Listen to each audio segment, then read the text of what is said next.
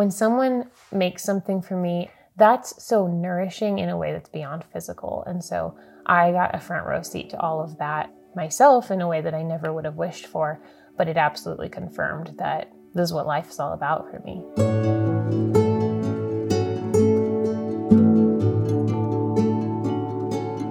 In January of 2017, I was fortunate enough to be introduced to Hope and Kyle Forti. And during the past four years, I've witnessed Hope travel through some of the brightest and some of the darkest days of her life. Today, she joins us to share a little bit about her personal and professional journey and led her to creating a program that offers volunteers a really easy way to support some isolated families in our community. We're so glad you could join us on this episode of Good and Grounded, a project that our team at Ground Floor Media and Center Table created at the beginning of COVID as a way to shed light on the biggest issues and needs in our Colorado community. I'm Laura Love, founder of Ground Floor Media and co-founder of Center Table. And I'm Jim Licko, co founder of Center Table with Laura. Jim and I are honored to have the chance to talk with Hope and Jamie Ragsdale, who are both making a difference in the lives of children and families in their own very special way through a program called Families Together. Welcome to the show, Hope and Jamie. Thank you for joining us. Thank you. Thanks for having us. Yeah, and Hope, you were one of the brilliant masterminds behind Families Together, formerly named Foster Together.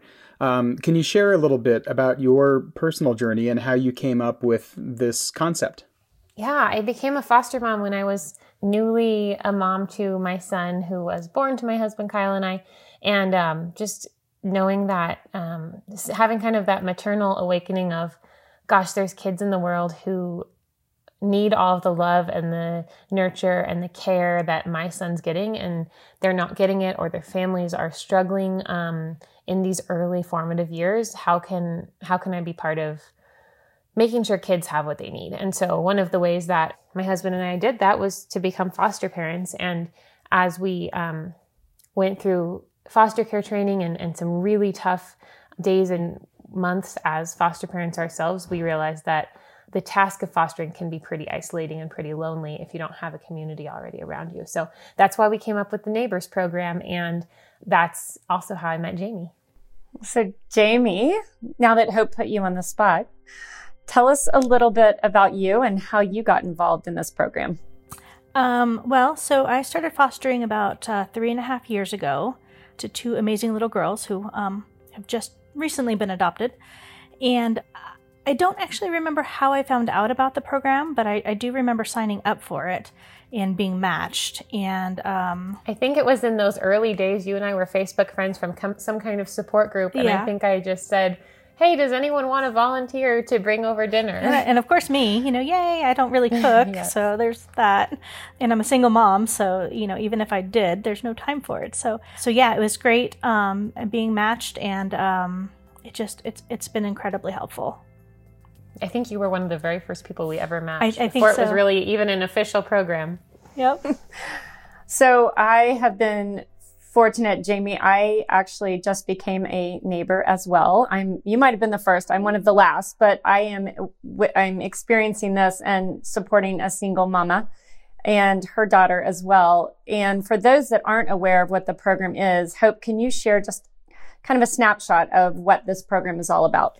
Well, it's all about getting more good people, more caring people, more nurturing people to pay attention to kids and families that are either in the child welfare system or trying to avoid the child welfare system. And um, I really believe that few things are more formative to our to making um, great humans than um, social capital and community. And it just make it makes me drives me bonkers when some people have a need and other people are willing to meet that need, but all we need is that we need someone to connect them. And so I just wanted to be that matchmaker, um, and and now our program can be that matchmaker between somebody who needs help and somebody who wants to help. So cool, such a huge need too. And I know that the organization recently merged with Tennyson Center for Children, which is, of course, a nonprofit that's been near and dear to our hearts at GFM and Center Table for years and years and years. Um, what does that merger mean for families in Colorado? The best part of it is that it means that the families who are already receiving intensive therapy um, for things like fetal alcohol spectrum disorder or things like um, attachment disorders or autism or all kinds of challenges that present themselves in early childhood and, and really threaten to, to harm families for generations um, if they're not treated. Those families get in addition to the, the clinical support from tennyson now they also get really friendly down to earth. Who who says no to a lasagna on a busy monday night you know? Um, who says no to hey, it's Mother's Day and you're overwhelmed and you're a single mom or a grandma who's just taken in. This is someone truly in our program. Six of her grandchildren in the middle of denver trying to make it all happen um, while the kids parents are either in jail or in rehab that that family got a mother's day delivery because they had somebody who cared about them when probably none of the kids were you know at the age where they could take her out to brunch or, or make her feel special. So those kinds of um, really human, sweet touches, in addition to the serious, intensive therapy that Tennyson already has been offering and has been known for for decades now, that is what makes my heart sing because we're not just doing kind of one side of like the sweetness or or just the the clinical stuff. We're doing both, which I think is a big part of being human. Yeah. So Jamie, obviously you've been on the receiving end of this hopefully someone who cooks better than my bad lasagnas. But what has this program meant to you? Well, I've been actually fortunate to be paired with um, with two foster helpers, which has been great. And uh, about you know once a month or every other month, they'd drop something off. And uh, Jen, one of mine, would also uh, drop off groceries too. But beyond that, especially this last year during the pandemic, it was probably my one human interaction.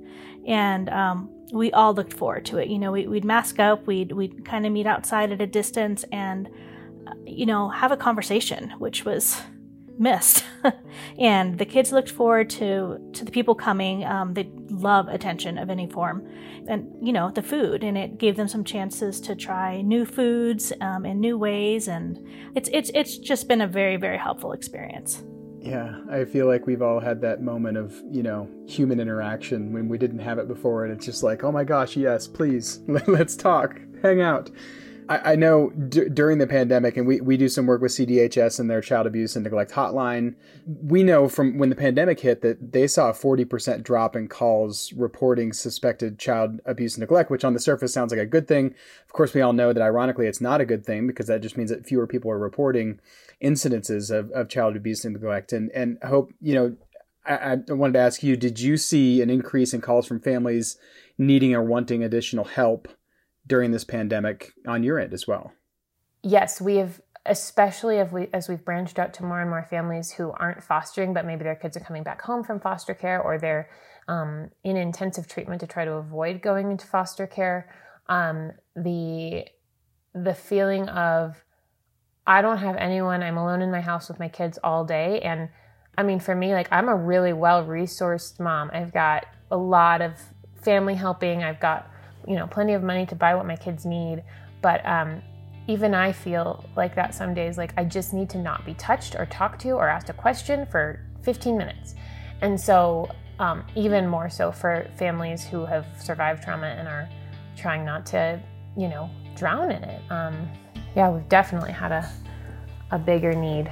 Yeah, and I know you are one of the strongest women, one of the strongest mamas that I've ever been around, but you have also had your share of hard times. And I, if you're willing, just if you can share your journey since I first met you and Kyle.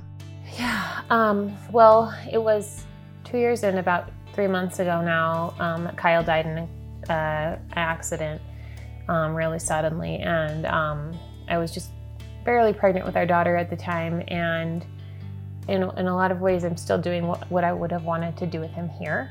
And I think that's been really healing to just be able. I've got this poster over my desk that says, The work continues, stay in love. And like that just feels like, you know, my heartbeat of just let's just keep going. Let's just keep what we had before was real, it's still real. And the vision is to just you know have an open door as much as we can in our house and then also in our work life of um, let's use our our time as in our careers and in, in our time of of building things and doing something in the world to to help families um, not feel so alone. And so it's it's reinforced for me that this is one of the most important things we can do as human beings to support each other because, you know, he died, my parents moved in, my grandma moved in. Um, I don't, I think, speaking of meals, I, I don't think we cooked for probably three months after because we had so many people who said, you know, you guys need to focus on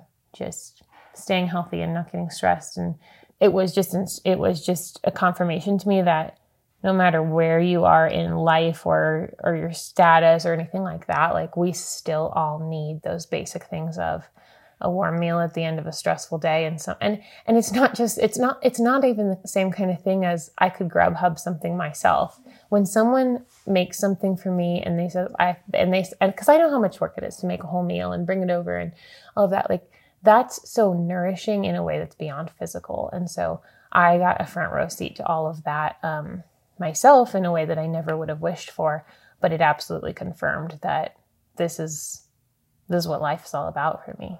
Mm. Food is love. Mm-hmm.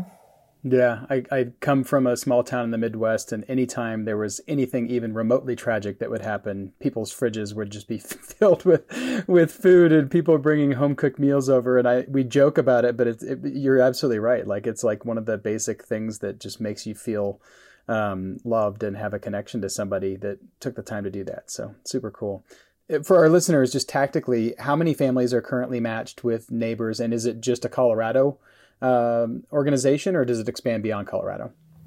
We have matched in our history as an organization now about 240 families with a neighbor and they are we've now switched to a system where people are matched officially for six months and then they graduate from our program and they're free to remain friends and and do that without you know without being in a program. Because my goal is not to be needed here. I want to just unleash relationships.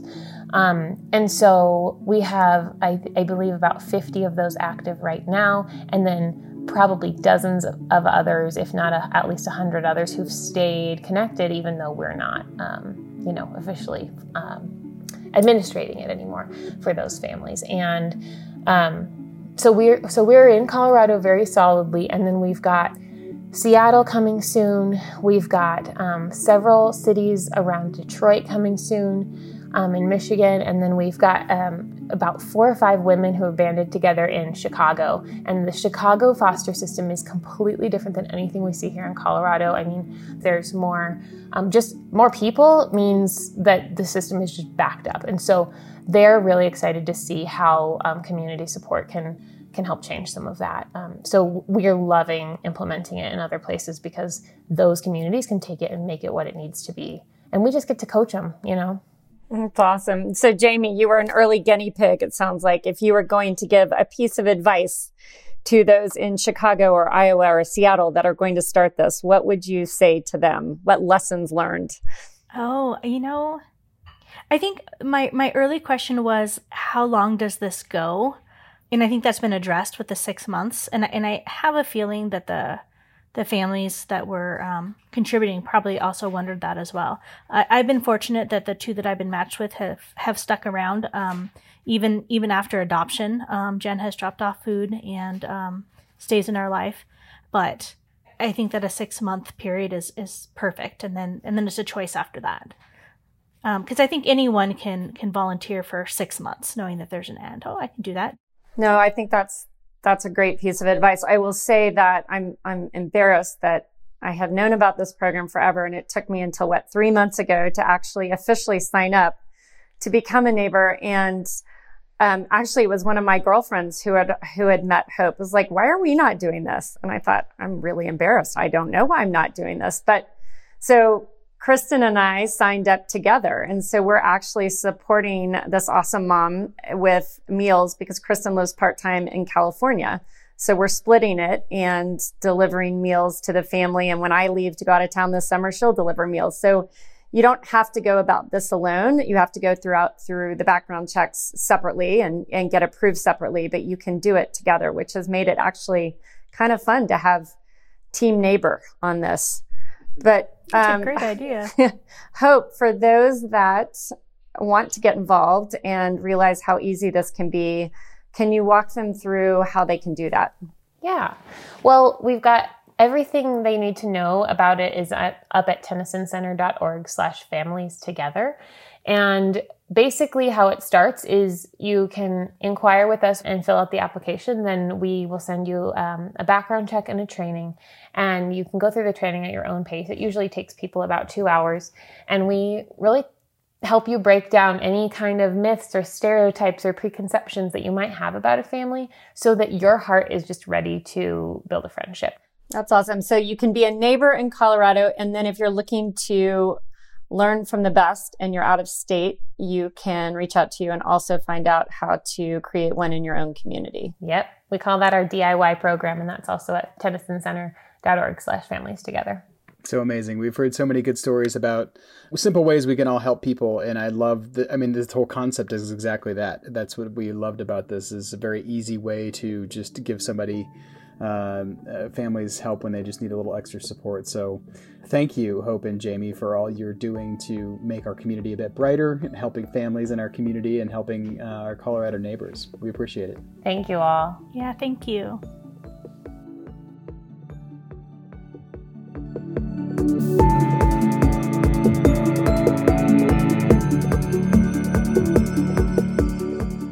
To end each episode with one cool thing to share with the listeners. So this week, I wanted to share this cool new company I just heard about called Hey Artifact. H E Y A R T I F A C T. Um, so think of your favorite podcast, perhaps it's this one. Now imagine it as a gift focused on a person that really matters to you. For me, it's my mom. I just bought it for her for her birthday, and the interviewers at Artifact will call my mom and interview her about a part of her life. And then they produce a podcast where actually our whole family will probably learn things about her that we never knew. And voila, it's a perfect birthday present. So, um, just thought it was a fun thing to share with our listeners. And just like the Neighbors program, I think the lesson from Hey Artifact and the Neighbors program is that connections matter and a little bit of caring and connection can go a really long way. So, if you know of an amazing Colorado business leader, please reach out and let us know. We'd love to share more incredible stories on this podcast.